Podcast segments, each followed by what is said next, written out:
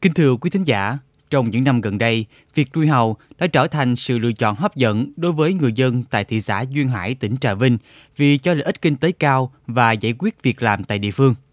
Tuy nhiên, đến thời điểm hiện tại, Trà Vinh vẫn chưa có quy hoạch vùng nước cho mô hình nuôi hầu. Tất cả các bè nuôi đều đang tập kết trên sông rạch nội địa đã làm ảnh hưởng đến việc lưu thông của tàu bè và ô nhiễm môi trường. Bất cập đã bộc lộ rõ, đòi hỏi ngành chức năng phải có quy định chặt chẽ và sắp xếp vùng nuôi an toàn. Ghi nhận của phóng viên Kim Loan tại vùng Duyên Hải mặn mòi của tỉnh Trà Vinh.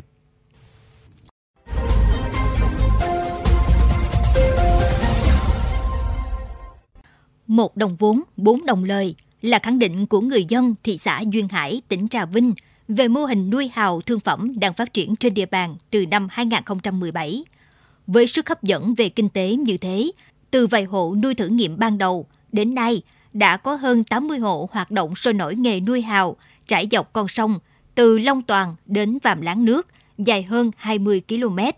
Ông Kỳ Văn Hon, một trong nhiều hộ dân đang treo bè nổi nuôi hào tại khóm Long Thạnh, chỉ ra rằng mô hình nuôi hào ít tốn công chăm sóc, kỹ thuật đơn giản, hào sinh trưởng nhanh, không cần đầu tư con giống, thức ăn. Trung bình giá hào bán tại bè 25.000 đồng một ký, nông dân lợi nhuận 10.000 đồng một ký, chỉ sở hữu 360 mét vuông diện tích mặt nước. Một đợt thu hoạch đem về cho ông ít nhất một tấn hào.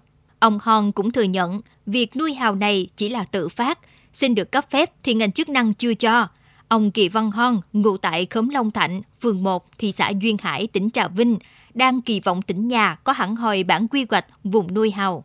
Nếu mà cơ quan à, chức năng chính quyền quy hoạch à, là nuôi á thì à, chỗ này anh em á thì rất là tán thành ý kiến đó để sắp xếp cho ổn định để cho bà con á, là tiện để phát triển kinh tế. Ờ, để thu gọn lại rồi làm là những cái phát sinh ra mở nhân rộng ra rồi để luồng tàu luồng ghe chạy rồi nó nó nó nó nó nó thuận nó không bị cản trở giao thông. Trong kỹ thuật nuôi hào bè nuôi thường neo ở cửa sông ít gió ít sóng có độ mặn 20 đến 30 phần nghìn độ pH từ 7,5 đến 8,5 nguồn nước sạch có dòng chảy nhẹ nhiều sinh vật phù du chính vì lẽ này mà sông từ Long Toàn đến Vàm Láng Nước là một vị trí lý tưởng để nuôi hào. Tuy nhiên, đây là tuyến giao thông thủy nội địa. Tàu bè lưu thông rất nhiều, việc nuôi hào đang cản trở dòng chảy và mất an toàn giao thông tại tuyến sông này. Người dân đang dùng thùng phi và vỏ xe để làm bè nổi, neo giá thể, thả lồng cho hào trú ngụ. Diện tích này đã chiếm một nửa lòng sông. Bên cạnh đó, vỏ xe và các vật liệu làm bè nổi đang gây ra tình trạng ô nhiễm môi trường. Ông Huỳnh Văn Màu, trưởng phòng kinh tế thị xã Duyên Hải cho biết.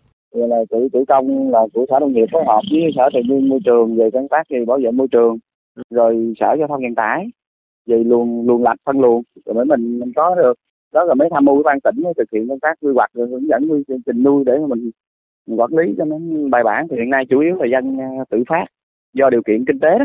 Theo Sở Nông nghiệp và Phát triển Nông thôn tỉnh Trà Vinh, địa phương chưa có quy hoạch chuyên ngành nuôi hào để gỡ khó cho nông dân. Ngành đang xây dựng kế hoạch hướng dẫn vùng nuôi.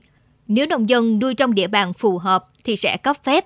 Sở Nông nghiệp và Phát triển Nông thôn sẽ là đơn vị hướng dẫn tạm thời về cấp phép cho hộ nuôi ở các vùng nuôi theo quy hoạch của cấp quyện, thị xã.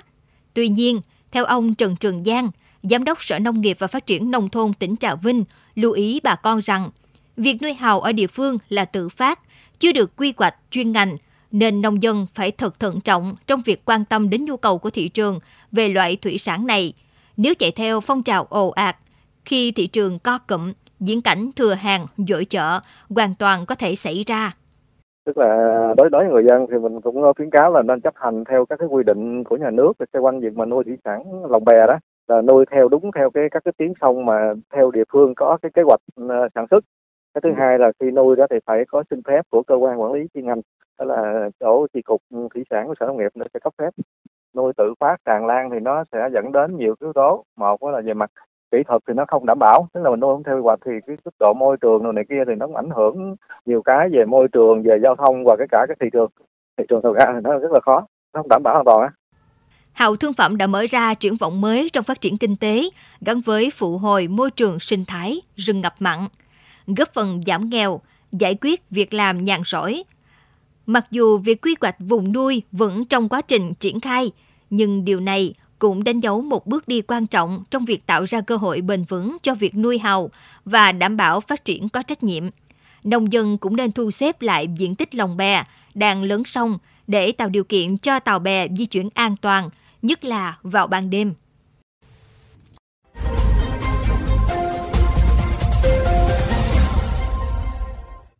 Đến đây, thời lượng dành cho chuyên mục Kết nối Mekong ngày hôm nay xin phép được khép lại.